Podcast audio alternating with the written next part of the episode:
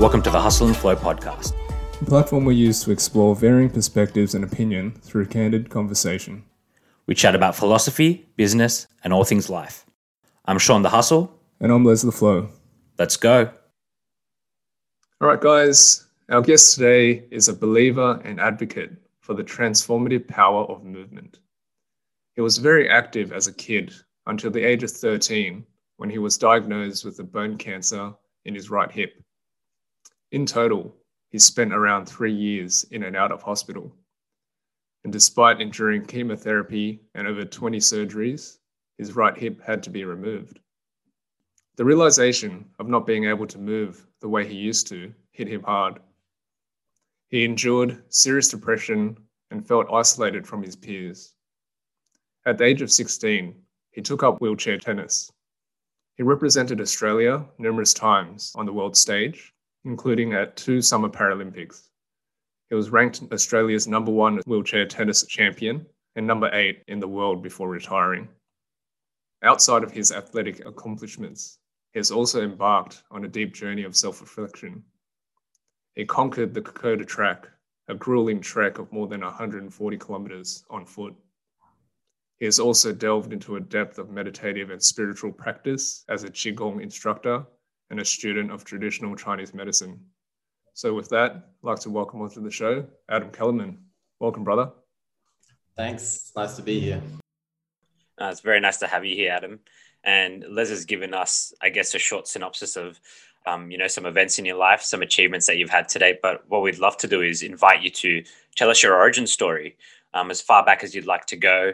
Um, we'd love to open the floor to you and hear all about your life leading up to this point. So the floor is yours. Thanks, Shaun. As far back as I like. Well, I grew up in Sydney, Australia, and yeah, I have I have three brothers, and yeah, we were pretty uh, we were pretty active kids, um, and that was the majority of my my childhood memories revolve around sport you know, yeah, I mean, I, I went to school and did did other activities, but my my true passion in life was was soccer, and my dream as a child was to be uh, play soccer for Australia. And so when I was diagnosed with cancer, it was, I mean, a, sh- a shattering of, of that a dream and um, turned turned my life upside down. So I was actually on the soccer field, running up the field one day, and uh, I had just taken a, a, goal kick. I was on one side of the field, and we moved the ball up quick, and I got a corner kick, and I was the corner kick taker. So they called me to go run, and all of a sudden, this pain struck my my right hip, and I could I could hardly I could hardly move. I I got I got taken off the field I had had a little bit of intermittent pain leading up to that point, but nothing like what happened on that day. And so the next day I went to a physio who saw that the, the muscle in my leg um, was malformed and had shrunk. So there was muscle wastage. And she, uh, speaking to her many years later, it was like her, her heart dropped at that time. And she sent me for an x ray, which showed that the texture of the bone, which is meant to be quite smooth, had these lines in, and so they could tell that something wasn't quite right. And then I went for an MRI. After the MRI, the radiologist pulled my mum and I into the back room, and we were looking at the looking at the screen, and on the screen was a, a tumor about the size of a, a tennis ball. And I mean, I had no idea what a tumor was. I didn't even know what cancer was at that time but mum started crying and so i got i was naturally pretty scared and concerned. I had no idea the journey that was about to unfold um, but there was there was i know like steps uh, first finding out what was the tumor was it benign was it um, malignant? And so i had a bone biopsy where they stuck a big needle into my hip and took out a sample and it, and sure enough it came back as a bone cancer called Ewing sarcoma. And so it's a type of, of bone cancer. Uh, it's, it's not too common, but in the cases that that it happens to, it's more common in teenage boys for some reason. And yeah, so that's when I started seeing, I saw a orthopedic surgeon and an oncologist and my journey in the hospital system really started. And like Leslie said, it was a three year journey. It was meant to be a year. So the plan was for four rounds of chemotherapy, which would alternate three days in hospital receiving chemotherapy and then about three weeks to recover, and then six days in and about three weeks to recover. And that process was uh, at the beginning, you know, it wasn't it wasn't too bad, but each round of chemo was like I got uh, the life force in me was more got more drained, and I got more sick. Um, after the four rounds, I had some time off to recover for a major operation where they removed the bones of my right hip, literally took it across the road to be irradiated, and then brought the bones, some of them back to put back into my into my hip with a partial hip replacement with lots of bolts and screws to hold it all together. And the idea of that was to give me a you know structure of the pelvis. And five years earlier, they would have removed all the bones and then just left it like that. But this was a, a newer a newer operation that was uh, had had a lot of success. Um, but in my case, I, I contracted an infection, post-surgical infection, which they managed to treat, and we thought it was all good. And then I had 10 rounds of chemo planned afterwards. And so, as I said, the four, each time I got slightly worse. And that was before I had surgery. After the surgery, I was already, you know, pretty weak, and they just smashed me with chemo. Um, which children recover a lot quicker from chemo than than adults. Uh, but the yeah, there's there's some pictures that I look back on, and I I look like a ghost, just the, all the, like no life force left, and I was in pain, recovering, had to relearn how to walk. The uh, yeah, the six weeks in in six weeks recovery after the major operation was easily the hardest time of my life, and yeah, I, I actually was had suicidal contemplations and ideations because as you can imagine going from being a sporty kid sport being my life to six weeks not being able to get up to go to the toilet. So that was yeah a bit uh, challenging in, in so many ways. Um, so the 10 rounds of chemo on the ninth one the infection came back and so it was like almost at the finish line and then basically had to go back in for surgery where the hip replacement that they put in was taken out and they put in a cement block infused with antibiotics to try and get rid of the infections and then keep the space open so they could put a hip back in. They tried two different antibiotics and two different cement blocks and nothing worked. And this there were lots of operations around this time and it was all over two years. I was in and out of hospital receiving uh, IV antibiotics as well. Uh, my family even managed a uh, we we I don't know how I think maybe it was afterwards. Still on IV antibiotics when we we went on a, a family holiday overseas. Um, yeah, so all in all, it was three years, and at the end, they removed all the all the bones in my right hip, and so what they would have done five years earlier because the, the, the new operation didn't exist they at the end of three years they left they left me with that. And the remaining femur moved up into scar tissue and created what they call a false joint. And that's what i've been walking on ever since.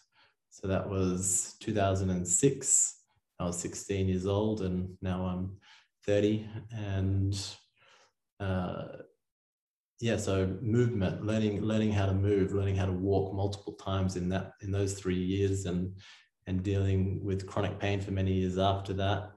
Uh, it's quite a, i was quite uh, young when i got off all painkillers because of how they made me feel mentally like they slowed me down and numbed my senses and uh, which I'm very grateful that I had the, the wisdom at that age to just be like, no, nah, it's not serving me. Same with antidepressants. I was on them for a little while, but uh, they just, it didn't help me feel more alive. It, it felt like it was taking away part of myself. And, but when I, when like, there was so there was so much re- repressed emotion at that time because when you're fighting for your life, it's a very physical uh, pursuit, and so I was extremely lucky that my parents, who were by my side the whole time, I had the support of an amazing family and community around me. Um, and my parents one day asked me, they, they kept trying to get me to do some extracurricular activities to bring out my uh, find something that I was interested in again because after that I was I just felt like life wasn't really worth living. And that's when they took me to try wheelchair tennis. And from the first time I sat in that wheelchair I could hardly move the chair. Um, but something about being on the tennis court on the racket trying to trying to hit the ball trying to achieve something it brought it brought my spirit back to life. There was a, there was a spark that had been put out from the cancer, and and yeah, I knew I knew from that moment it's like okay, there's something that I can there's something I've got to live for, and from there I, I started training. Six months after I started training, I was I went to an Australian junior camp and won my spot on the Australian junior team. And went to compete in Poland and Sweden, where I saw the best players in the world, and, and that's where I set my mind to joining them. And and committing myself to being the best athlete I could be. I knew it wasn't, you know, my dream as a child to be on the Australian soccer team, but being on the Australian wheelchair tennis team brought out the, the same competitive animal that that was living inside me that was a, a way to express that and and I mean, I could spend a long time talking about the highs and lows of my of my career. There were there were many. I spent 10, 10 years traveling traveling the world, uh, meeting all kinds of people. And, you know, I played I played tournaments on six continents. The two Paralympics I went to was 2012 in London, and 2016 in Rio. And Rio, I almost didn't make it. It's actually leading up to Rio. I reached my career high ranking of eight in the world, and the very next week I injured my right shoulder. Uh, so there was that. There was a setback. Um, it was actually it was about a year earlier that I started working with a movement coach, and we started unraveling the the pain, the chronic pain that I was in. So um, so it's probably important to say that during 2010 to 2017, I used a wheelchair to walk any distance further than about 100 meters. Um, around my house and very short distances, I walked with a walking stick, but any further than that was it was just too too excruciating. Um, and so I was actually, you know, uh, when I started training for Kokoda, it was because I was actually in Africa doing some charity work, donating tennis wheelchairs and tennis equipment when uh, another another man who was uh, very involved in different charities he actually approached me and asked me he, he saw that i could walk but could also see that i was in a wheelchair and i don't know what was going through his mind, but he came over to me and asked me if I wanted to walk the Kokoda track and raise money for charity. And my the feeling in my body and my mind went in completely different directions. My my mind was like, what the fuck is this guy thinking? And my body was like, yes. It was just like this sign of like this spirit was like, yes, this is you need to do this. And so when I got back from Africa, I put my wheelchair in storage and and I haven't sat in it since. Uh, that was in July 2017. So I started started walking, trained for a year and a half, raised fifty six thousand dollars for youth off the streets. So um, supporting misplaced youth around Australia, and when I got back from Kokoda, which we walked in, we finished in November 2019, I was planning on getting back in the wheelchair and starting to train for the Tokyo Paralympics. I'd, I'd set my mind, okay, that was the progression. And but when I got back in the wheelchair and started training, my tennis wheelchair, not my everyday wheelchair, um, the spark was gone. And so I went, I went one day and it was training. I was just like, yeah, this it's not, it's not feeling, it's not feeling right. And I went the next day and I just, I felt totally flat and disinterested. wasn't wasn't enjoying the environment that I was in, and I was it was clear to me that there was something else. And so the next day, day three, I went in. We actually had a meeting, the Australian team, and planning and preparation for Tokyo Paralympics, which is was meant to be last year, but now it's happening uh, this year. And I retired. I said I need to say something before we get started. I'm done. And and and the night after the night after I retired, I had the first anxiety attack of my life as I felt like my identity that had wrapped that had been wrapped up as a as a professional athlete uh, uh, yeah it was starting it was really freaking out. And luckily I had enough meditation and mindfulness experience where I could observe the anxiety attack without being dragged through it. Um, but the, the, two years from so from uh, that yeah, so it was about just over two years ago that that happened beginning of 2019. Yeah, I may have messed up messed up some dates.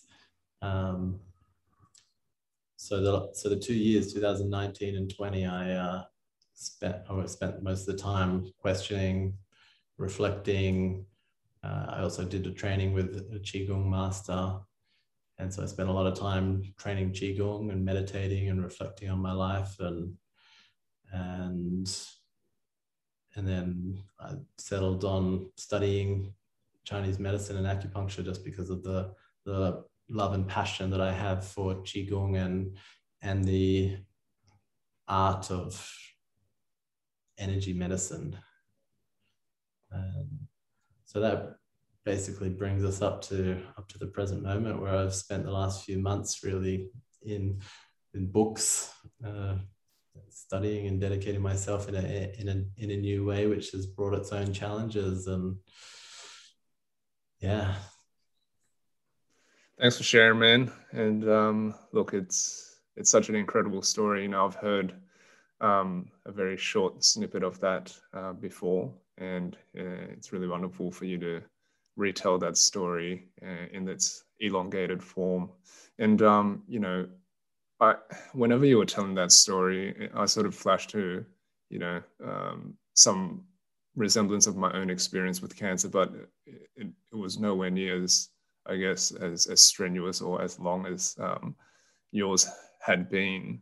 But um, and and at the same time, I think that like a very uh, important factor is um, at what age you experienced it, and I think that's um, something that I'd love to for you to dig a little bit deeper into, mate. I mean, as a 13 year old boy, um, I want to understand, and I'm sure that you've had a lot of time to reflect upon the impact it has had on your life and shaping who you, who you are. But um, yeah, I'd love for you to dive a little bit more into that, and um, you know that that particular experience, uh, the experience of it as a as a 13 year old, and uh, how it has, I guess, shaped uh, parts of who you are or who you are now. Yeah, absolutely. It's it's been incredibly formative, and I just want to take a moment to say there's I don't I don't I don't find there to be much. I don't find it useful to compare journeys. You know, when we're so when a cancer diagnosis is you're thrown into a fight for your life, no matter no matter who you are or what type of cancer. There's and and there's many other conditions as well that have a similar effect. So, um, but the age was it was an interesting time of my life. You know, just I was just of year seven at a new school, and you know hit hit puberty a few months earlier. And suddenly there was the world of of, of girls and you know, women and just what a it's I've had many people reflect to me that it's a it's a bit of a it's a challenging time for for anyone but going going through cancer at that time you know if it's a time where where we figure out who who we are how we fit in socially. And I'd say that's probably been one of my biggest challenges in life, and still still to this day, uh, because it's given while it has given me so it's given me so many gifts uh, of a, of a of a very different perspective in life. And the resilience to manage any challenges that come my way uh, in terms of relating to others. You know, I have m- many memories of in high school after after that once I returned to high school, and I I couldn't relate to any of the other kids at school, and so it was this this feeling of like being an alien because what they were talking about seemed so far from important to me, yet it was on repeat. You know, there was there was drama, there was gossip, there was all the all the things that are happening that are super interesting for when you when you're in it as a teenager. But then there was all of this stuff, and then it was me just like looking at what it means to be alive and why did I survive when others have died and and just having you know reflecting on what what, what does it mean? What do I do now? How do I, how do I live now? And then also the, the, I had, I was quite self-conscious walking with a walking stick. You know, there was, I have a clear memory of uh, when I, I had my P's and I drove to the shopping center one day and it was pretty big for me to uh, go to the shopping center by myself. And I walked, I walked into the shopping center. I was walking with my walking stick and I and I felt really self conscious. And then I see in the uh, you know kind of walking towards me about 50 meters away this old man with a walking stick and and a carer. And as we got closer, it was like I just the feeling in my body was like everything was, I was so uncomfortable. And as we got closer, there was you know there was a moment of eye contact, and we had exactly the same walking stick. And looking back looking back i laugh and i just send my younger self love and compassion. But at the time it was a really distressing thing for me. And i i ended up you know i walked past him and then i did a u-turn and i went back to my car and i went home and i yeah. So there was, there was a lot of there was a lot of those kinds of experiences where i felt myself dissociated from what was happening in as a as a trend in in uh, the social groups around me. So that was that was incredibly formative, and and the gifts of that perspective, you know, have you know continued to to blossom. Uh, but I'd say that uh, social socializing and knowing where I fit in in in that world is is still something that I grapple with. Uh, and and I know that many many many people do. Uh, yeah, I'm trying to think of what other what other what other ways. I think the time when I found wheelchair tennis, you know, I, I mentioned that I had a bit of an identity crisis when I retired, and you know, going going through a kind of ex, you know an experience like like cancer a it it leaves a it leaves a mark. It leaves you know there's physical, there's emotional, there's all different kinds of things that we have to have to process to uh, to move on in an empowered way. And so at the time that I found wheelchair tennis, I was I was desperately searching for something to to hold on to to give me hope in life. And so when I when I retired from wheelchair tennis, it was like it not only was the identity of tennis, but it was suddenly I had to deal with all the things that happened in that time that I was sick as well, because when I found tennis, there was all this stuff going on that I couldn't deal with. But I found tennis, so it was like, oh, I'm just going to focus all my energy on tennis and I'm not going to pay any attention to that. I'm just going to try and move on. And so the, the, the identity that freaked out when I retired from tennis was not just the tennis, it was also uh, there's all this stuff that has been left unprocessed that slowly bubbled up in in terms of like I had I started having flashbacks. I was having like almost like a PTSD response. And what's your uh, what's your view on it now, mate? What's your perspective on on that? Like looking back and given you, uh, I think you said you've had about two years or so to sort of move through that and um, essentially process what was left unprocessed. I found a compassion for myself and and a tenderness within that I never had before. You know, I was always I was really I was really quite hard on myself as as an athlete to to I had a massive drive to achieve and and in that I was really tough on myself mentally and physically. I pushed myself I pushed myself and when I started going through this process and I realized that I was holding on to all this, all this stuff that was, you know, kind of stored in my body, stored in my consciousness.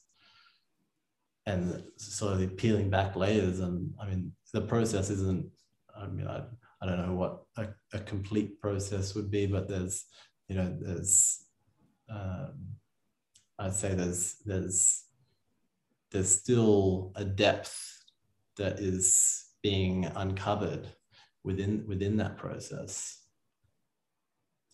But definitely a, a compassion for myself and, and with that is a compassion for for others and a and a and an openness and a, a, new level of feeling. So op- opening opening my heart to actually feeling.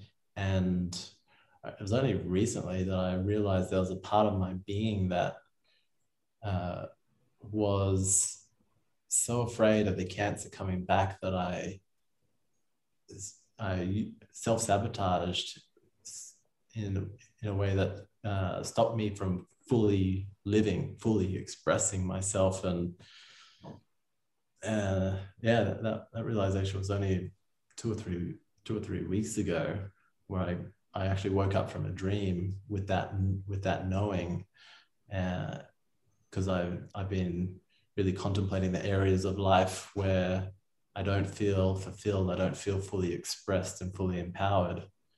And when I feel into going into those spaces, there's like this, there's feels like there's a, a block or a barrier. And since having that realization that you know the bar- the barrier is becoming um, less less solid, more there's more room for expansion um, because I can see what the fear is.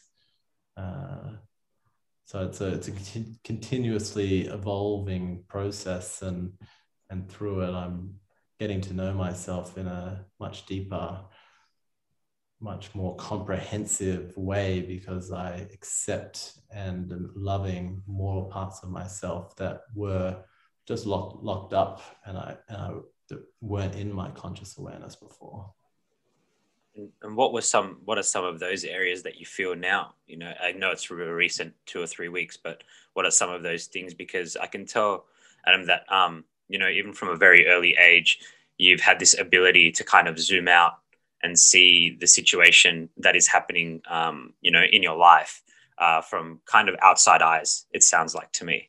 Um, you know you mentioned that um, when you were younger and the chemotherapy it felt like you know it was taking away part of yourself Um, and also, when you went into tennis, you noticed that it brought a spark back to your life and you, you had something to live for. And they're all observations that you made of yourself. Um, and it sounds like you're making them again now, or you have been the whole time, but these real recent ones in the last two, three weeks. What are some of those that have been expansive for you that you're you're interested in exploring that you haven't before? Yeah, great question. It's really focused around creativity and expression, expression of that creativity in many different ways. I think I've held myself back uh, from from following the, those moments of, of inspiration that would lead to creating something and so I think that there's there's there's a lot that's I don't have words for it because it's it's it's so new, but the the the feeling of allow allowing myself to enter into the process of creation is present now, whereas poet in the past it would have there were there was a it wasn't even a conscious thing. I would I would get distracted, or I would find something else to do, or I'd say, "No, I don't have time for that," or there was it was a very unconscious or subconscious form of of sabotage in that in that area. Um, and so, since being able to to see it, there's more of a willingness for me to lean into that space and and I mean, what that looks like practically is you know just starting to to to write again and to you know write songs and play music and um, yeah there's a there's a few of my chosen areas of of creativity that I haven't made time for in the past and and and I never quite knew how to make them fit into my my life and was waiting for them to, you know, for inspiration to strike and for me to suddenly write this amazing poem. And what I'm noticing now is that every day there's there's an opportunity for creation and creativity. There's there's this it's an endless flow and uh, much like much like with qigong, it's like the energy is flowing through. By doing my qigong practice, I'm facilitating a, a in an increase and enhanced quality of the flow of energy within in my body. And so by tapping into that creative energy there's there's yeah i mean i'm just at the beginning of of tapping into the, the potential that that i feel because I, I, do feel i feel um, i feel i mean i've been practicing the cultivation of energy for many years now. So i feel like channeling that energy into creativity is going is is and will be really powerful especially as as i really dedicate and set time towards um, allowing that to be expressed in my life and in the world. Mm, absolutely man. And i think that um, you bring up a really important i guess um, line of inquiry there in terms of um, how we often in modern times will sabotage ourselves from uh, inquiring further and being curious and following the threads of curiosity. Um, you know that that may be the beginnings of uh, creativity for each and every one of us because of you know a plethora of different reasons, right? I mean, um, each of our lived experiences up until this point will uh, be written by certain stories, and we're conditioned in certain ways to believe certain things and have different systems of belief. But um, those things can also, you know, play a role in hampering or, you know, freeing us to be able to do the things that uh, perhaps we we feel like we want to do. And I think that turning them into something you know practical or tangible is this um, often a, a, an interesting barrier because a lot of the things that we do from a creative standpoint especially at the start right they they don't necessarily make sense uh, uh, in in the social norm of things. You know, um, you know, like you, uh, journaling and poetry for me have been you know beautiful ways for me to express myself. But um, do that make sense in terms of you know um, stacking towards the the economic goals of you know um, being successful and and things like this? Not necessarily. Um, so that in itself can be a bit of a hamper. But um, what are the sorts of things that you know proved to be i guess barriers for you. And i know that you mentioned some things around you know fit, fitting in socially and things like this. But um, what are the, some of the ba- barriers that you faced? And again what are some of the ways that you were able to overcome them for yourself? It all comes down to my my my own mind. And you know uh, i had a i always told myself a story of being a sporty person and that being a sporty person i couldn't be a creative person or I wasn't a creative person, I wasn't artistic. Uh, and yeah, I mean, I can trace can trace that back to my childhood when, for whatever reason, you know, I moved moved more towards sport and yeah, my artistic side uh, became shut down at some point, and who, who knows who knows how or who knows why. Uh, sport has been an incredible outlet for me. Uh, but life is life is creative. Life is life is so much more than than sport, and that's why I think I retired was because once I started to see that the ceiling of what was possible for my life shattered when I did Kokoda. Just the you know I never thought in a million years that I would be able to walk a track like that and so there was there was like the yeah the, the ceiling the ceiling shattered and i the entered the inquiry of okay what else is possible now because what i thought was my limitation and i thought it was a solid limitation uh, is, is gone. And so it becomes infinite possibilities from from that space. And and at times I got really frustrated with myself for not being more more creative or more inspired to create. And and then I also look looking at looking at the looking at the stories that I hold and the, and the feelings towards creativity and when I see someone else being creative how that makes me feel versus versus other people. Some people there's more triggering, like making me feel uncomfortable, and some people is more inspiring. And why is that the case? Uh, so really looking at how how that those elements of creativity make me feel, and and then also recognizing it as a practice, as an art.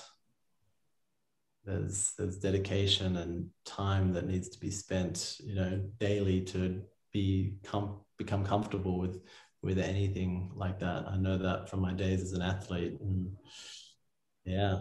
So I'm, i've started i've started the the process and i'm also i'm seeking support. I've approached a, an art therapist uh, just as a way to process what's happening in life and turn that into the the uh, act of of creation. Because I've my experience of life is so rich compared to what it used to be when I you know I felt like I was I was numb and shut down for many many years of my life. And compared to now there's there's there's like a universe of feelings and thoughts and processes that are happening inside every single day. You know when i sit down to meditate i'm like what is you know there's just there's so much happening inside. So actually learning how to turn that into create creation and art is one of one of the I wouldn't say I wouldn't say I've set a goal around it, but uh, I have I have an intention for that process to uh, become a daily part of my life. Um, one thing that I, want to bring up from what you just um, mentioned was that was really interesting to me, uh, and which is something you know Les has discussed before, which is the process of creativity and how it can be a process. And I'm really interested by that because it's one of those things that I think people um, feel like creativity is something that visits you, like it can come to you and then it leaves, as opposed to like a cultivated practice. Um, so it's really interesting to me um, that you mentioned that because you know uh, I've I've heard musings of it from Les before, I'd love to actually bring Les in and get his opinion on that because I know it's something that he's quite adept at or, or focuses on a lot. So, Les, are you able to like shed some light for us on that?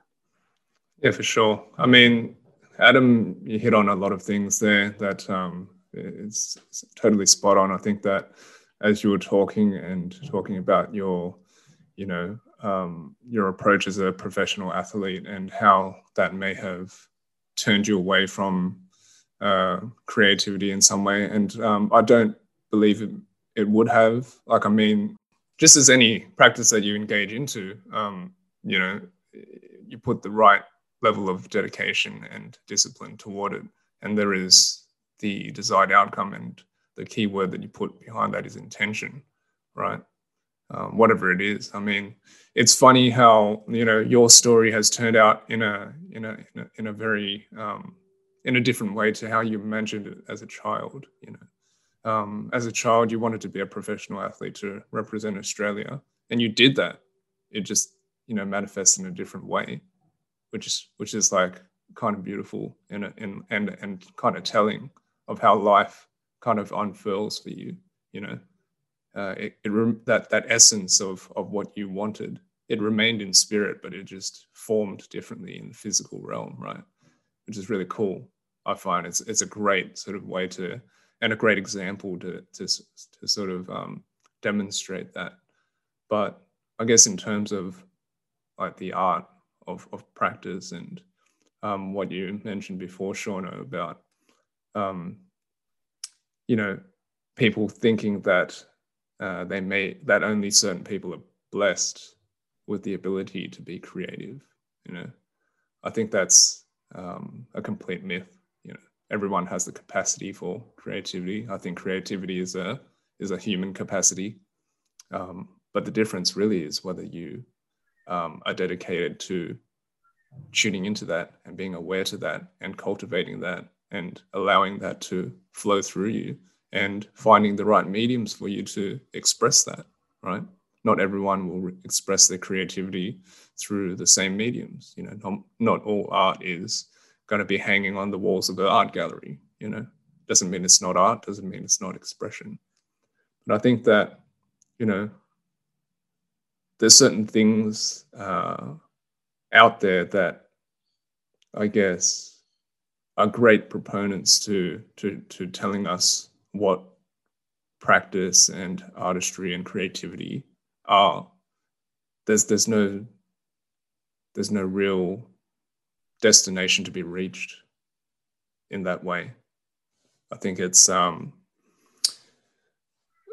I think uh, in in the book called uh, Mastery, and I can't remember who the author is. It's not the Robert Greene version. It's another version of a book called Mastery that was written in the 90s. Um, the author said that mastery is available to anyone who is willing to um, get onto the road of mastery and and not only you know walk the path but stay on the path and i think that's sort of the the important part of it it's not only about finding the right path for yourself but being you know comfortable with staying on on it being disciplined to stay on it um, no matter what. Um, and i think martial arts and you know uh, professional sports it sort of teaches us a lot of these sorts of things uh, in a particular way in that you know um, from the outside looking in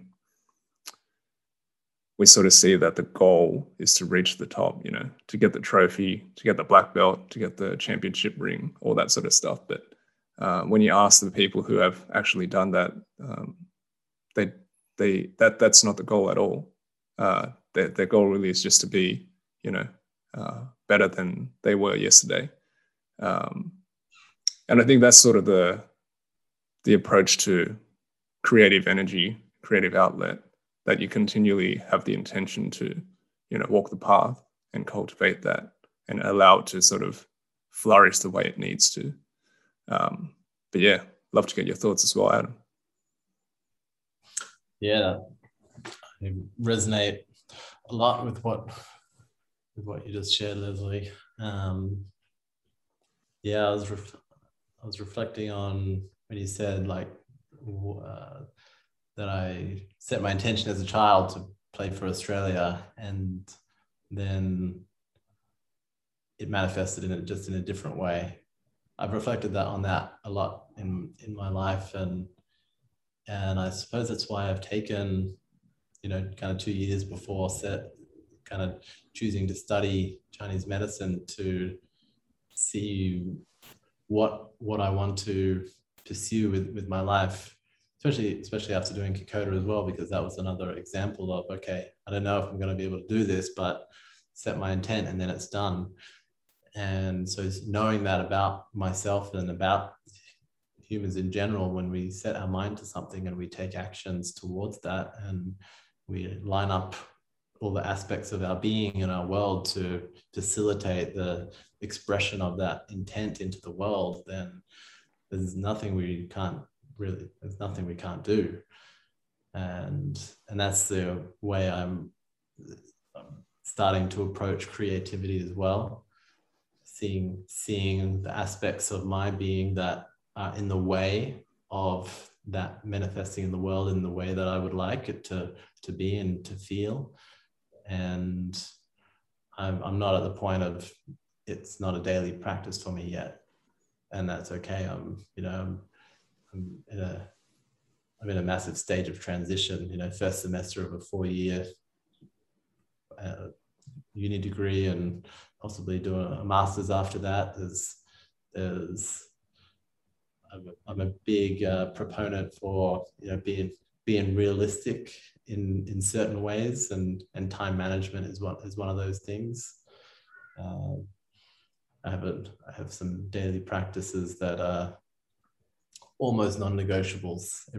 Every now and again, there's a day that I don't do a qigong practice or I don't meditate, but even when I don't do that, there's some form of mindful breathing or mindful movement just throughout my day without a specific time to focus on it. Um, but the breath itself is an act of creation, you know, or transformation with taking in oxygen and breathing out carbon dioxide. And we, the, the process of that creates life.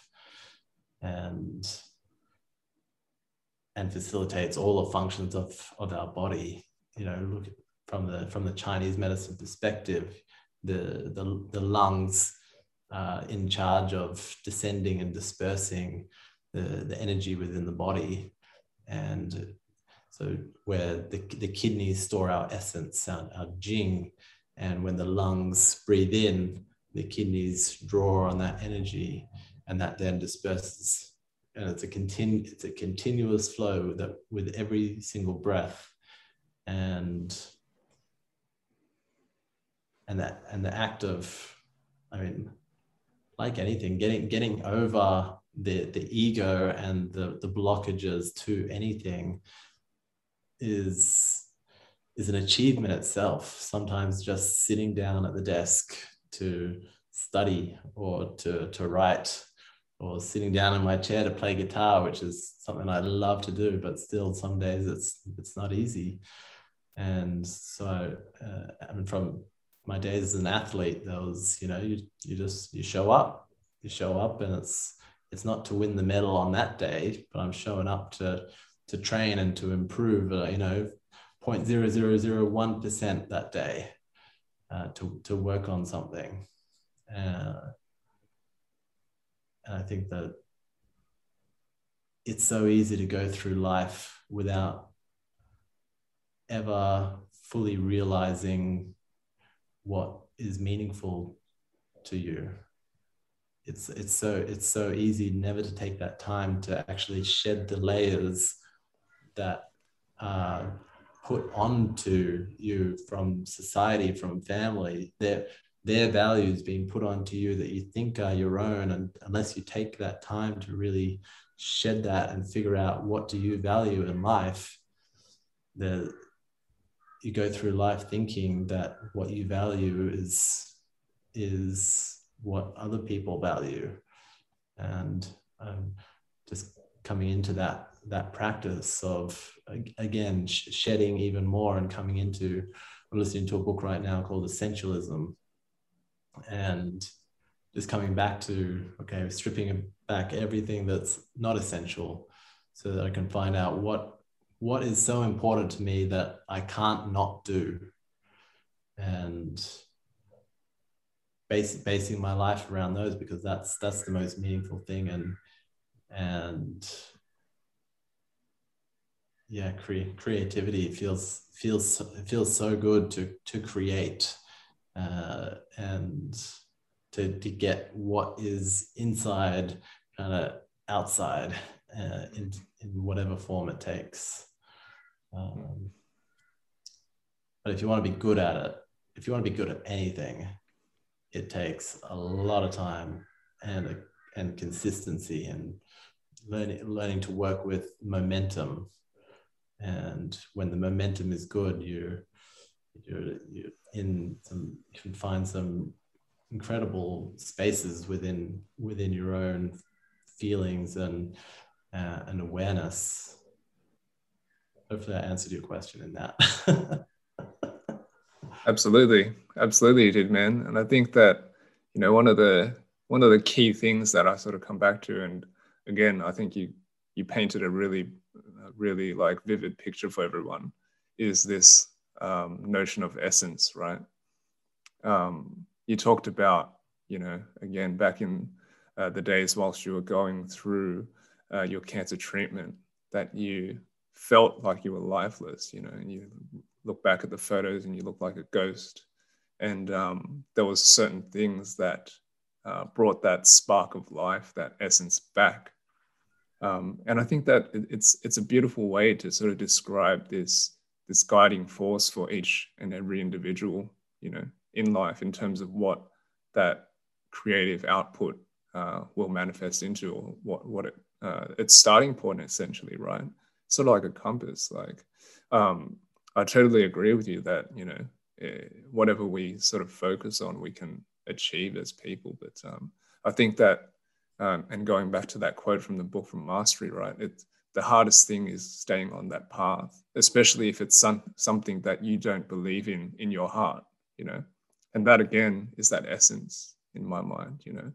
Um, we can we can look out in, into the world uh, and and it's so easy to like you know just jump on social media and see what we quote unquote want to to achieve and and be and have you know but a lot of the time like we don't actually want that stuff you know it's not it's not something that sort of resonates with us. It's not it's not you know it doesn't it doesn't spark something within us. It's not the essence that is held within, within us. It's different for everyone. And like you know when you were talking about how clearly um, you sort of set an intention as a kid and what you want to be like you know uh, a professional athlete who represents australia i look back at my own life uh, as a as a child and i don't think i ever had that you know? And that's why uh, throughout a lot of my formative years i was i was lost um, and i was jumping from identity to identity you know? Just trying to find something that i believed in. Um, and not only it was only when um, I had my own, uh, you know, battle with cancer that I dedicated my my time and effort to to really finding out what that is and rediscovering, you know, the true essence within myself. So um, I think that's a really important thing. Like the essence is is one of these things that really um, and to use like some of the words that you you mentioned before adam you know it's the things that really allows us to empower ourselves to remain on that path of of you know um, pursuing creativity and walking down that path and you know making things and creating things with our hands and making things tangible um, uh, express them externally um, you know uh, it's sort of like there's there's this old saying that um, the gods the gods they smile at us when we we make things with our hands you know uh, and I and I think it's like sort of indicative of what we're sort of put here to do you know to to find our own essence and sort of um, birth that into existence uh, into some physical or tangible way yeah absolutely i think a lot of a lot of people some people spend a lot of their lives waiting for that to to hit them. And when I when I was in the in the peak of my career, just throughout my tennis career, that so many people that said like, "Oh, you're so lucky to have found that thing that you absolutely love." And I was like, and I and I knew it. I knew how lucky I was because I one I was a, I was incredibly sporty and competitive and and so that I was good at it. I was good at it, and it was a, a way that I I, re, I I could I could give everything I had to it, and I could also I also received a lot of value from from from the world. Uh, and when I retired, I started to see that okay, how I have received value and uh, and had my needs met in the past now I had to find a, a new way. Uh, and I still probably say I'm, I'm on that journey of rediscovering what that, what that, what is the essence that's going to thread its way through the next period of my life.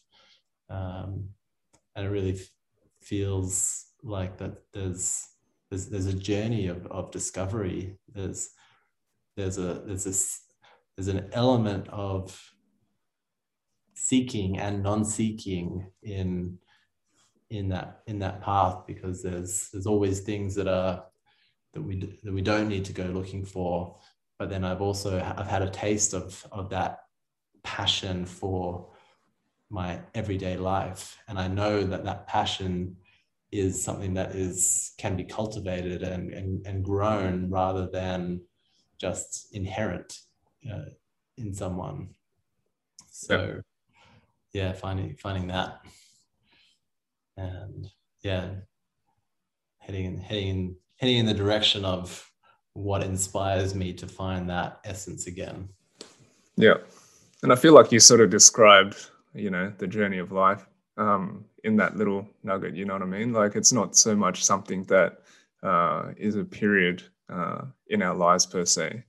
Um, we'll find that when we reflect back, um, each sort of little, uh, I guess, period of our lives where we, however we want to categorize them, they do go through these types of, you know, uh, journeys and evolutions and um, and just uh, like the want to discover something new for ourselves. And I feel like that's that's going going to be the way it is um, until uh, the day that we pass.